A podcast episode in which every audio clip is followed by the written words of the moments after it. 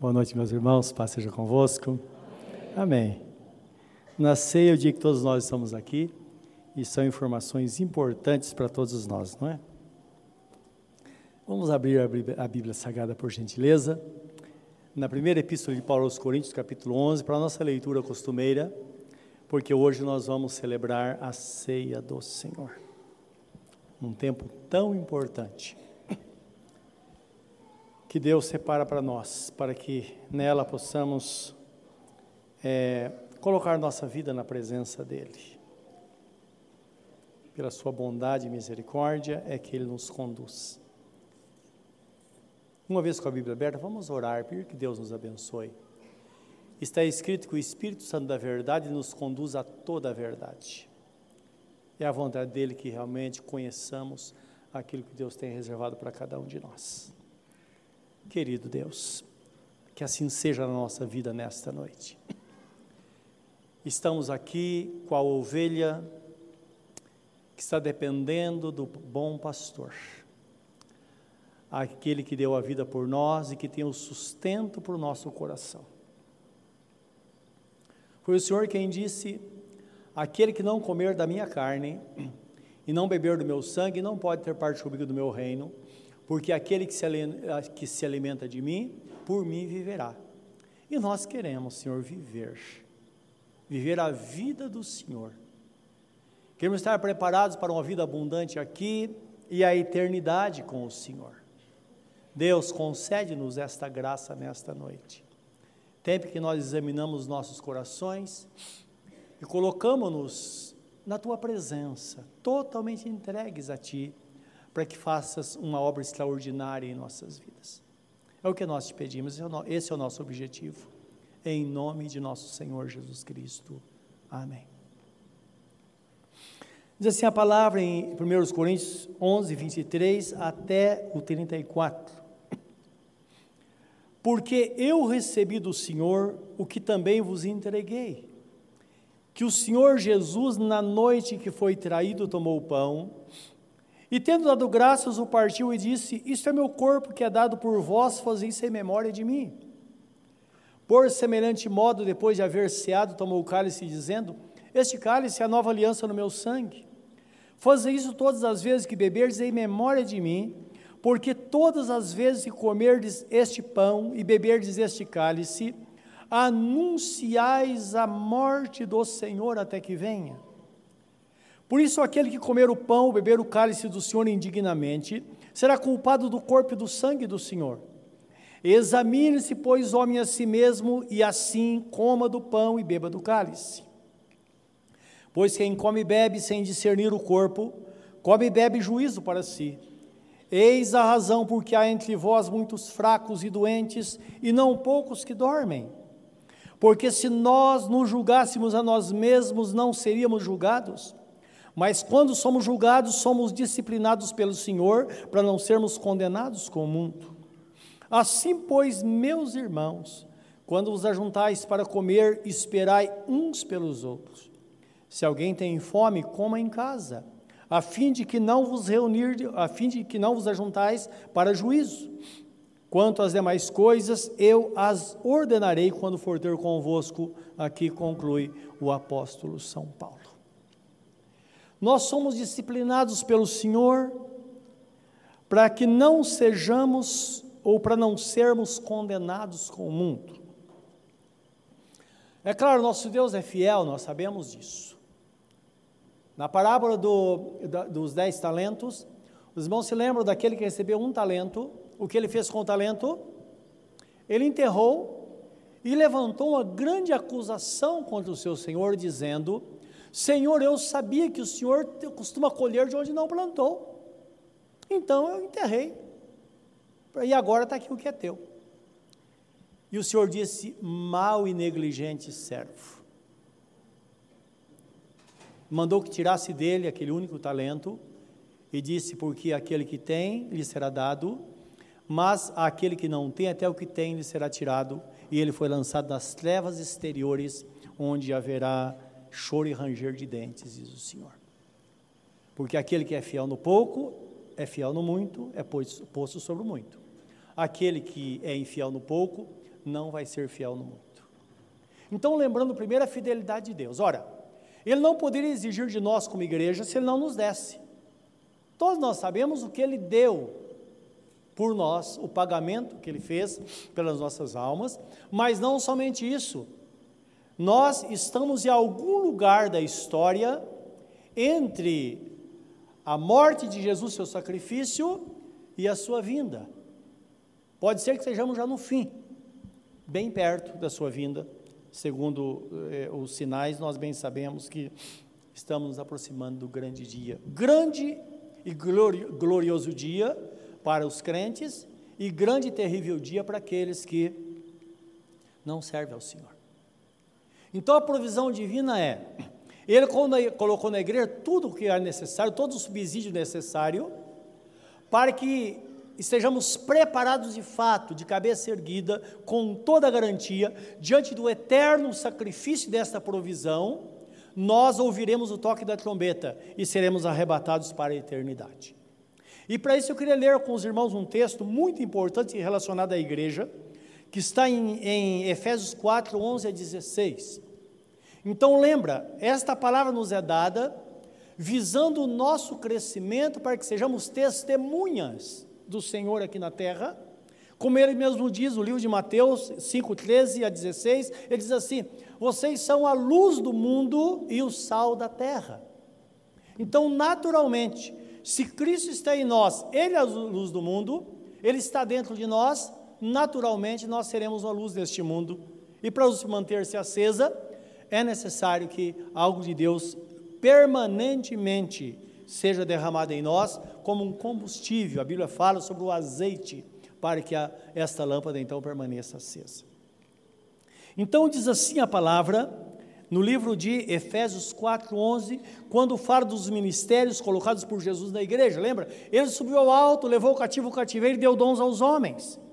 E ele mesmo no versículo 11 diz, concedeu-os uns para apóstolos, outros para profetas, outros para evangelistas, outros para pastores e mestres, com vistas ou visando o aperfeiçoamento dos santos, para o desempenho do seu serviço, para edificação do corpo de Cristo, ou da obra do ministério, até que todos cheguemos à unidade da fé, e ao pleno conhecimento do Filho de Deus, à perfeita varonilidade, à medida da estatura da plenitude de Cristo, para que não mais sejamos como meninos agitados de um lado para o outro e levados ao redor por todo o vento de doutrina, pela artimanha dos homens que com astúcia, com que induzem ao erro, mas seguindo a verdade em amor, cresçamos em tudo naquele que é a cabeça, Cristo, de quem todo o corpo bem ajustado e consolidado, pelo auxílio de toda a junta, segundo a justa cooperação de cada parte, efetua o seu próprio aumento para edificação de si mesmo em amor. Louvado seja o nome do Senhor.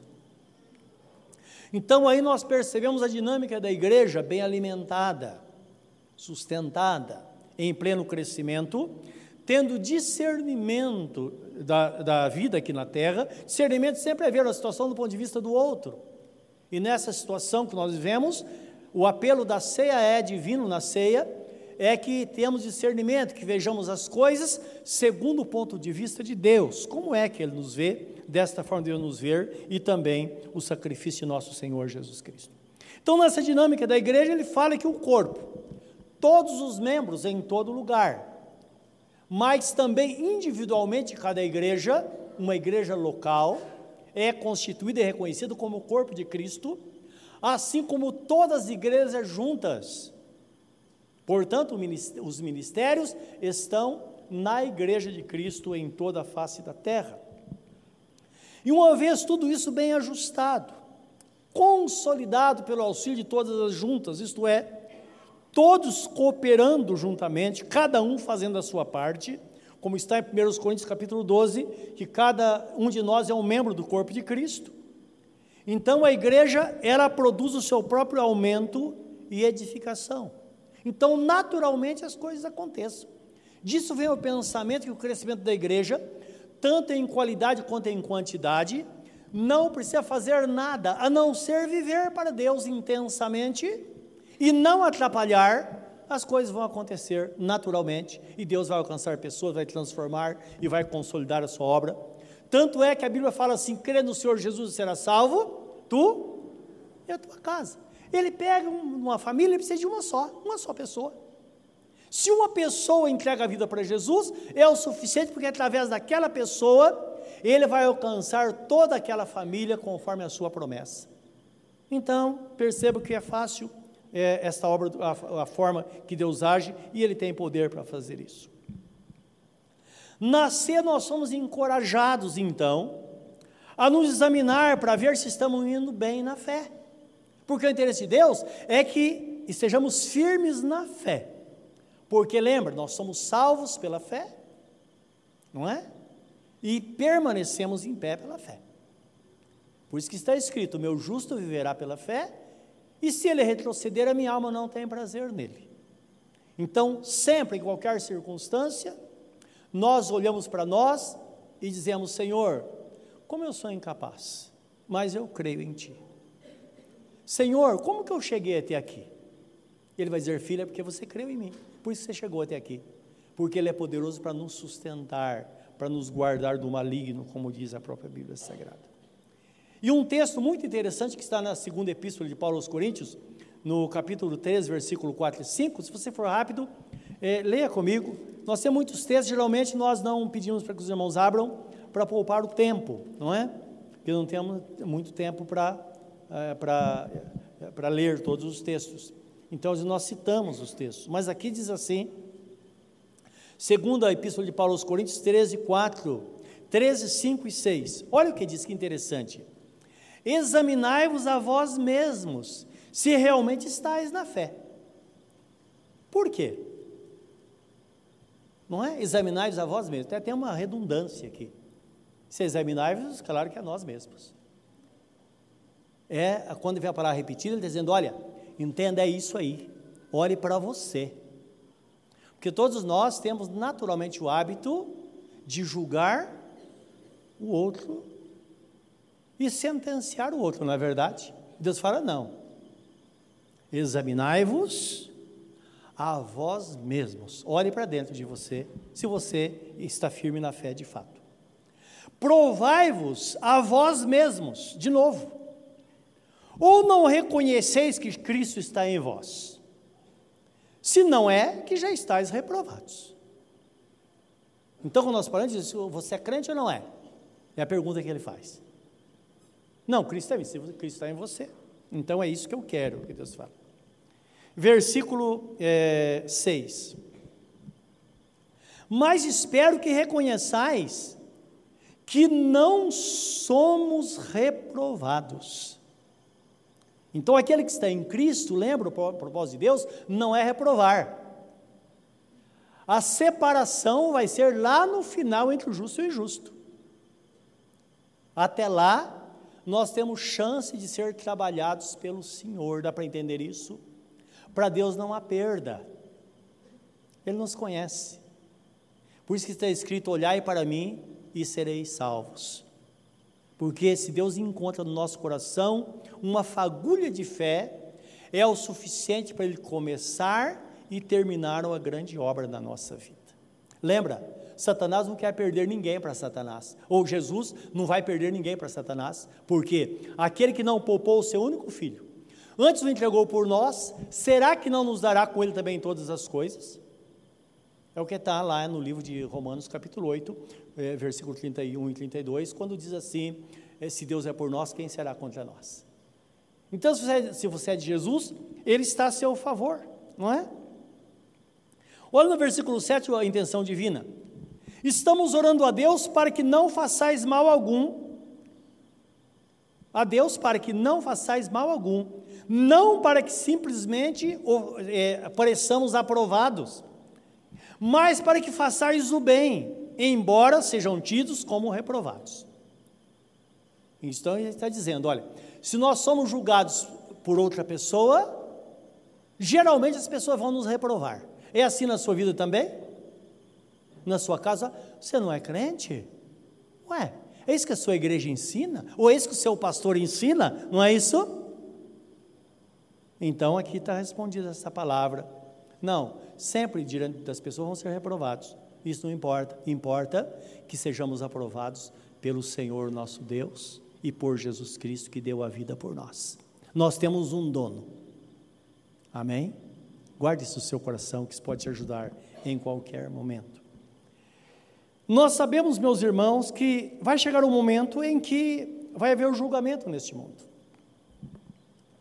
A Bíblia fala que esse mundo vai explodir de fato. O apóstolo Pedro fala disso, mas também o profeta do Velho Testamento, o profeta Malaquias, ele fala sobre isso, em Malaquias capítulo 3, 18, e também no capítulo 7, 1 e 2, eu quero ler para você o que diz o texto. Diz assim, está falando daquele dia: então vereis outra vez a diferença entre o justo e o perverso, entre o que serve a Deus e o que não serve. Por quê? Um comentário aqui, abrindo parêntese, vereis outra vez. Quando foi que houve um grande julgamento sobre a terra? Não foi quando a família de Noé entrou na arca e todos pereceram? Então a Bíblia fala do primeiro julgamento e do segundo julgamento na vinda de Jesus. Outra vez nós vamos ver.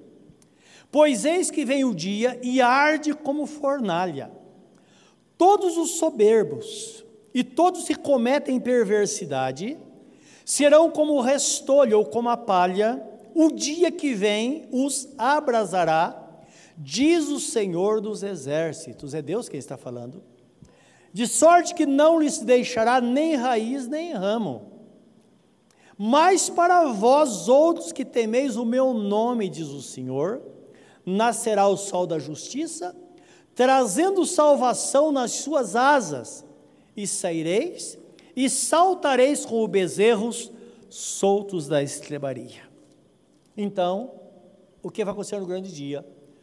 O grande e glorioso dia para os salvos, e o grande e terrível dia para aqueles que rejeitaram a Cristo, aqueles que não quiseram a salvação. Portanto, o propósito de Deus é simplesmente que o crente não pereça com o ímpio. Por essa razão, há muitos apelos na Bíblia Sagrada, para que nós sejamos de fato, como somos o povo de Deus, que vivamos como pessoas de Deus. No Velho Testamento, no Salmo 1, é interessante, o primeiro Salmo, a Bíblia o livro começa assim, tem 150 salmos na Bíblia, o primeiro começa assim, que não devemos, ou bem-aventurado aquele que não anda segundo os conselhos dos ímpios, nem se detém no caminho dos pecadores, nem se assenta na roda dos escarnecedores, antes o seu prazer está na lei do Senhor. Então vamos pensar, aquela pessoa que está lendo a Bíblia diariamente, antes de dormir, pega a sua Bíblia, entra no seu quarto, fecha a porta, lê, ora, todos os dias, o seu prazer é na lei, na palavra do Senhor, nos mandamentos do Senhor. Olha o que o texto fala: ele ou esta pessoa será como a árvore plantada junto aos ribeiros de água, que no devido tempo dá o seu fruto, e cuja folhagem não murcha, e tudo quanto ele faz será bem sucedido. No devido tempo. Há um tempo de Deus para a nossa vida. Talvez esteja esperando o seu tempo. Pode ter certeza que a promessa vai se cumprir na sua vida, porque o nosso Deus é um Deus fiel. Versículo 4 de Salmo 1 diz assim, olha, os ímpios não são assim. São, porém, como a palha que o vento dispersa. Isto é, tem uma vida desnorteada. Por isso o perverso ou os perversos não prevalecerão no juízo, nem os pecadores na congregação dos justos, pois o Senhor conhece o caminho dos justos, mas o caminho dos ímpios perecerá.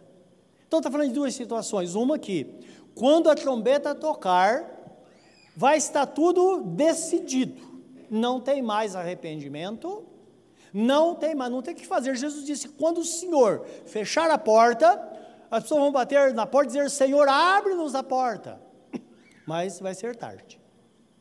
Agora, também fala, além do juízo, que os pecadores nem os pecadores na congregação dos justos, os pecadores não prevaleceram na congregação dos justos. Isso está falando já do seio da igreja, a igreja. A pessoa que continua pecando e não se arrepende, e não acerta a vida com Deus, meus irmãos, é questão de tempo, esta pessoa acaba se desviando. Se você encontrar pessoas desviadas dos caminhos do Senhor, você vai descobrir. Simplesmente elas achavam que, a pessoa falava, não, estou certo. Não. Todo mundo faz, eu faço também. E continua. De repente, onde está aquela pessoa? Tendo uma coisa, se a pessoa perde o sabor, como fala do sal, que perde o sabor, Jesus fala, não presta mais para nada. A pessoa fala, olha, eu chego na igreja, a igreja não tem sentido para mim. Está ouvindo a palavra, a mente dela está viajando, tá? Porque não tem sentido. Os cânticos também não têm sentido. Então, a ceia é para isso, é Deus nos chama para que haja uma renovação constante da nossa vida, é Deus cuidando de nós. Isso, no Velho Testamento, os Salmos falam isso. Agora tem uma palavra no Novo Testamento, que é muito interessante, que está no livro de 2 aos Coríntios 6:14-7-1, um texto muito conhecido, que Deus nos chama a atenção também nisso. E, se possível, leia comigo, que é muito, ou marque na sua Bíblia, que é muito importante isso. Porque às vezes nós falamos, o Velho Testamento era assim, mas Deus é tão bom, tão misericordioso. Não, Ele não vai, Ele entende.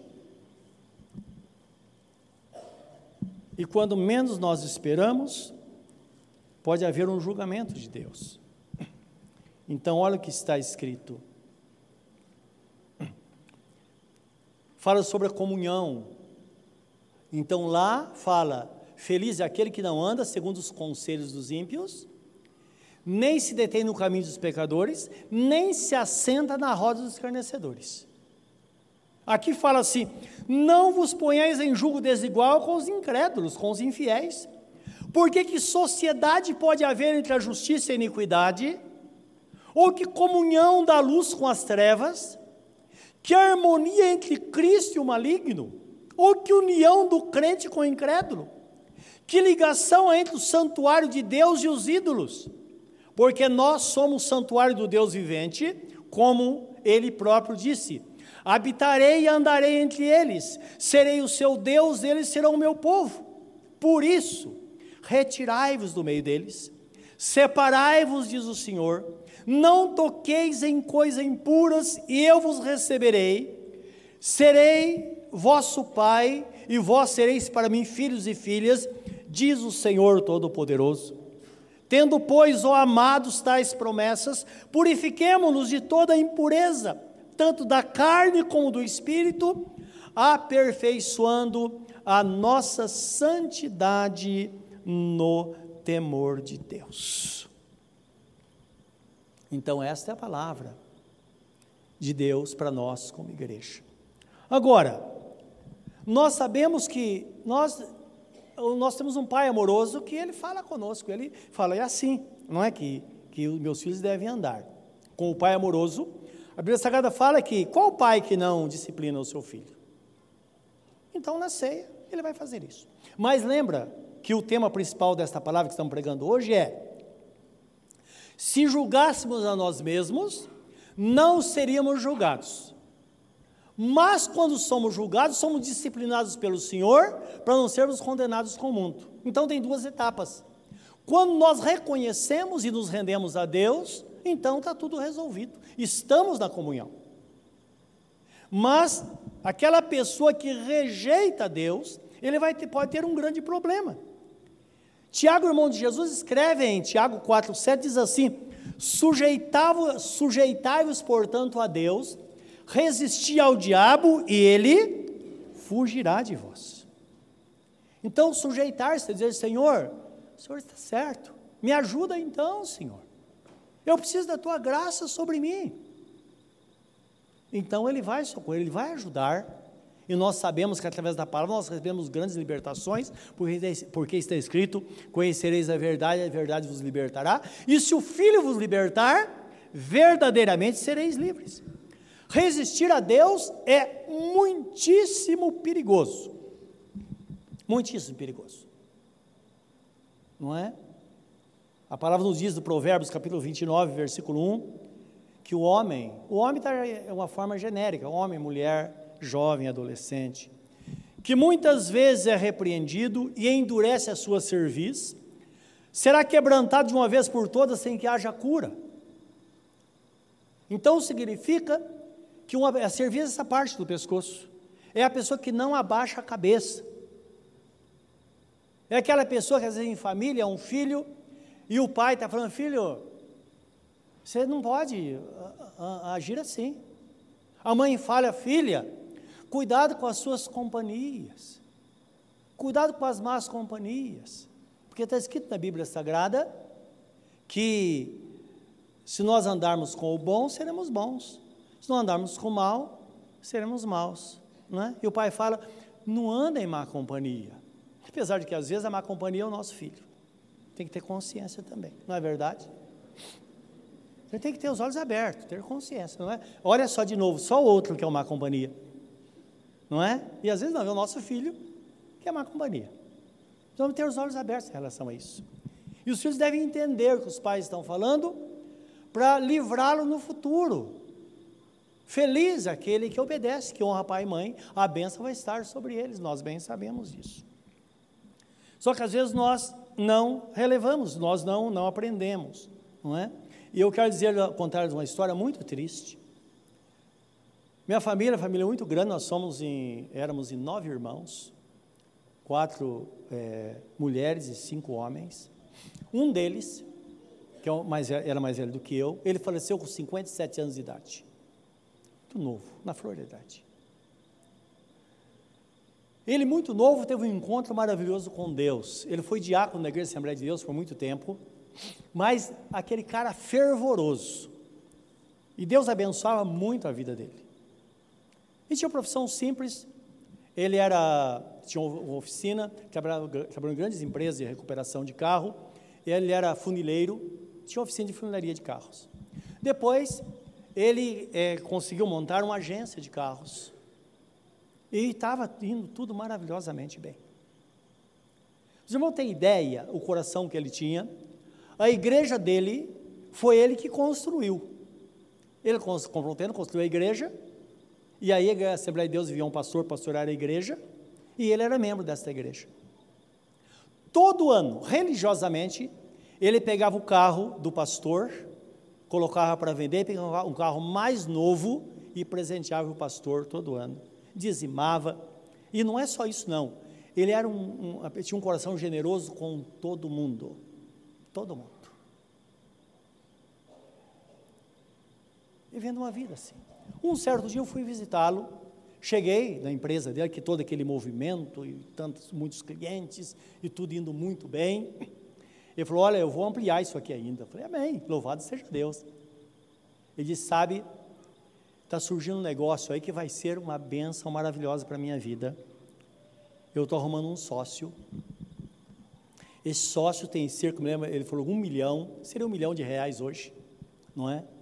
A gente vai comprar muitos carros, vamos aumentar, nós vamos ganhar muito dinheiro. E imediatamente eu disse a ele: e esse camarada é crente para valer, serve a Deus? Ele disse: olha, a mãe dele é muito crente.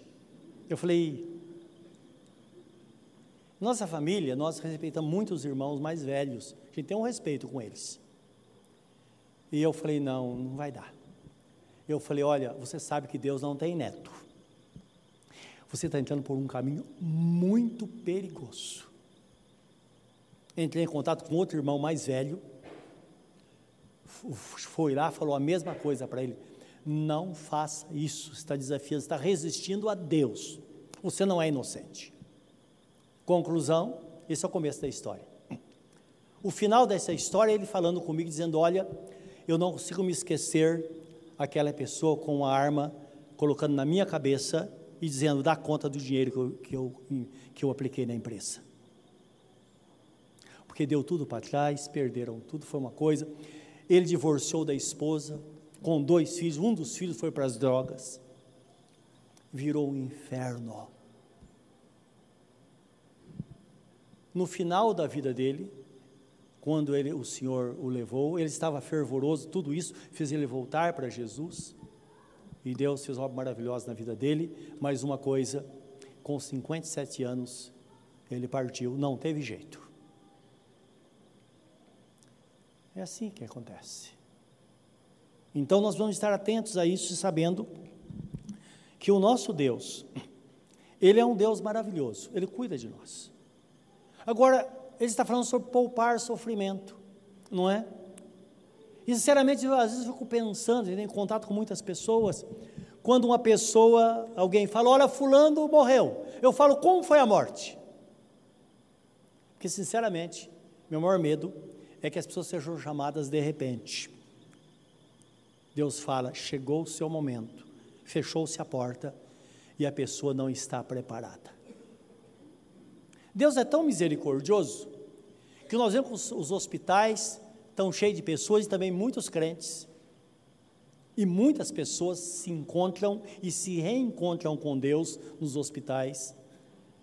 É a misericórdia de Deus, não é? Porque é tempo que ela vai acertar a vida com Deus. Mas nós não sabemos, dependendo da rejeição, a palavra diz que nós vimos, que o homem sendo repreendido por muitas vezes, ele vira as costas, uma hora Deus fala, chega, a porta se fechou. E tem um fato interessante no Velho Testamento, que eu quero ler com os irmãos, até para fechar esta palavra, lembrando que estamos falando sobre, se nós julgássemos a nós mesmos, não seríamos julgados. Então, é Deus nos chamando para mergulhar para dentro de nós e dizer, olha, como é que eu estou, como minha vida está perante Deus? Porque nós não sabemos, não conhecemos um minuto depois, no que diz respeito ao futuro. O profeta Daniel foi um homem de Deus, e ele escreveu um livro, e tem muitas profecias, inclusive, no desenrolar da história, coisas do presente e do futuro, estão registrados lá, sobre o final dos tempos.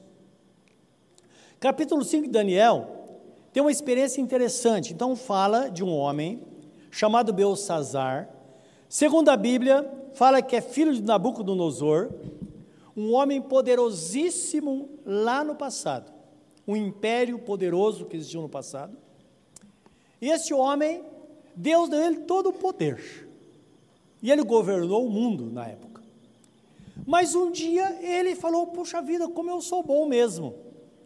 Quando ele pensou, Deus o abateu, mudou o seu coração, e ele passou durante 7 anos comendo grama,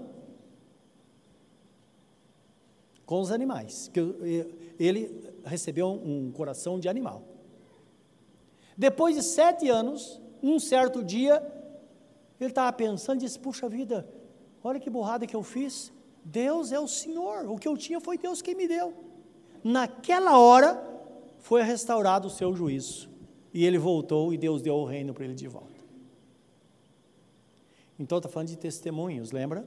A Bíblia fala assim, nós que estamos rodeados de uma nuvem tão grande de testemunhas, corramos com paciência a carreira que nos está proposta, deixando todo o embaraço e todo o pecado, olhando firmemente para Jesus, que é o autor e consumador da fé. Então, é bom entender que desde que o homem existe sobre a terra, Deus levanta testemunhas, para que o homem seja de fato indesculpável. Então, as coisas não mudaram, não é? E aqui eu quero ler com vocês a história de forma pausada, porque nós temos que fazer uma ligação entre esta situação, Velho Testamento e Novo, nós estamos percebendo que existe uma coerência muito grande. Salmo 1, e segunda epístola de Paulo aos Coríntios, capítulo 6, versículo 14, é Deus nos chamando para perto de si, para que deixemos as coisas do mundo. Aqui fala do julgamento, então leia comigo, Daniel, capítulo 5, versículo 1 a 31, que diz assim, O rei Belsazar deu um grande banquete a 1000 dos seus grandes e bebeu vinho na presença de 1000, ou dos 1000. Enquanto Belsazar bebia e apreciava o vinho, mandou trazer os utensílios de ouro e de prata que Nabucodonosor, seu pai, tirara do templo que estava em Jerusalém, para que neles bebesse o rei e os seus grandes, as suas mulheres e concubinas. Então trouxeram os utensílios de ouro e foram tirados do templo da casa de Deus, que estava em Jerusalém, e beberam neles os reis, os grandes e as mulheres e as concubinas. Beberam o vinho e deram louvores aos deuses de ouro, de prata, de bronze, de ferro, de madeira e de pedra. No mesmo instante, apareceram uns dedos de mão de homem, e escreviam de fronte do candeeiro, na caiadura da parede do palácio real. E o rei via os dedos que estavam escrevendo. Então se mudou o semblante do rei, e os seus pensamentos se turbaram. As juntas dos seus lombos se relaxaram, e os seus joelhos batiam um no outro. O rei ordenou em voz alta que se introduzisse os encantadores, os caldeus e os feiticeiros. Falou o rei e disse aos sábios da Babilônia: qualquer que ler essa escritura e me declarar sua interpretação, será vestido de púrpura, trará uma cadeia de ouro ao pescoço e será o terceiro no meu reino. Então entraram todos os sábios do rei, mas não puderam ler a escritura, nem fazer saber ao rei a sua interpretação. Com isso se perturbou muito o rei Belsazar, e mudou-se-lhe o semblante, e os seus grandes estavam sobressaltados. A rainha mãe, por causa do que havia acontecido ao rei e aos seus grandes, entrou na casa do banquete e disse: ó rei, vive eternamente, não se turbe os teus pensamentos, nem se mude o teu semblante. Há no teu reino um homem que tem o espírito dos deuses santos. Nos dias de teu pai, se achou nele luz, inteligência e sabedoria, como a sabedoria dos deuses. Teu pai, o rei Nabucodonosor, sim, teu pai, ó rei, o constituiu chefe dos magos e dos encantadores e dos caldeus e dos feiticeiros. Porquanto, espírito excelente, conhecimento e inteligência, interpretação de sonhos, declaração de enigmas e solução de casos difíceis se acharam neste Daniel, a quem o rei pusera o nome de Beltesazar. Chame-se, pois, a Daniel, e ele dará a interpretação. Então Daniel foi introduzido à presença do rei. Falou o rei e disse a Daniel: és tu aquele Daniel dos cativos de Judá, que o rei meu pai trouxe de Judá? Tenho ouvido dizer a teu respeito que o Espírito dos deuses está em ti, e que em ti se acham luz, inteligência e excelente sabedoria. Acabam de ser introduzidos à minha presença os sábios, os encantadores, para ler esta escritura e me fazerem saber a sua interpretação, mas não puderam dar a interpretação dessas palavras. Eu, porém, tenho ouvido dizer de ti que podes dar interpretações e soluções em casos difíceis. Agora, se puderes ler essa escritura e fazer-me saber a sua interpretação, serás vestido de púrpura e terás cadeia de ouro ao pescoço, e serás o terceiro no meu reino. Então respondeu Daniel e disse na presença do rei: os teus presentes fiquem contigo, e dá os teus prêmios a outrem. Todavia lerei ao rei a escritura, que lhe farei saber a interpretação. Ó rei, o Altíssimo deu a Nabucodonosor teu pai o reino e grandeza, glória e majestade. Por causa da grandeza que lhe deu, povos, nações e homens de todas as línguas tremiam e temiam diante dele. Matava quem queria, e a quem queria deixava com vida, e a quem queria exaltava, e a quem queria abatia.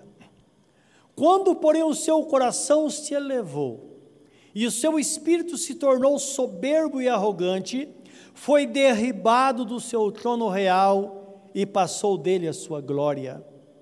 Foi expulso dentre os filhos dos homens, o seu coração foi feito semelhante a dos animais, e a sua morada foi com os jumentos monteses. Deram-lhe a comer erva como os bois, e o orvalho do céu foi molhado o seu corpo, até que reconheceu que Deus, o Altíssimo, tem domínio sobre o reino dos homens, e a quem quer constitui sobre ele. Tu, Belsazar, que és seu filho, não humilhaste o teu coração, ainda que sabias de tudo, e te levantaste contra o Senhor dos céus, pois foram trazidos utensílios da casa dele perante ti, e tu, os teus grandes, as tuas mulheres, as tuas concubinas, bebestes vinho neles.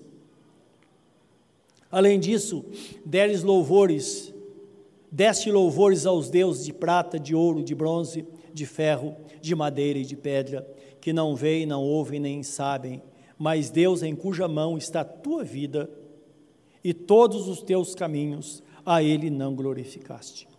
Então da parte dele foi enviada aquela mão que traçou essa escritura. Esta, pois, é a escritura que traçou Mene, Mene, Tekel e Parsim.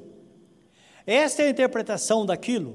Mene, contou Deus o teu reino e deu o cabo dele. Tekel, pesado foste na balança e achado em falta. Pérez, dividido foi do teu reino e dado aos medos e aos persas.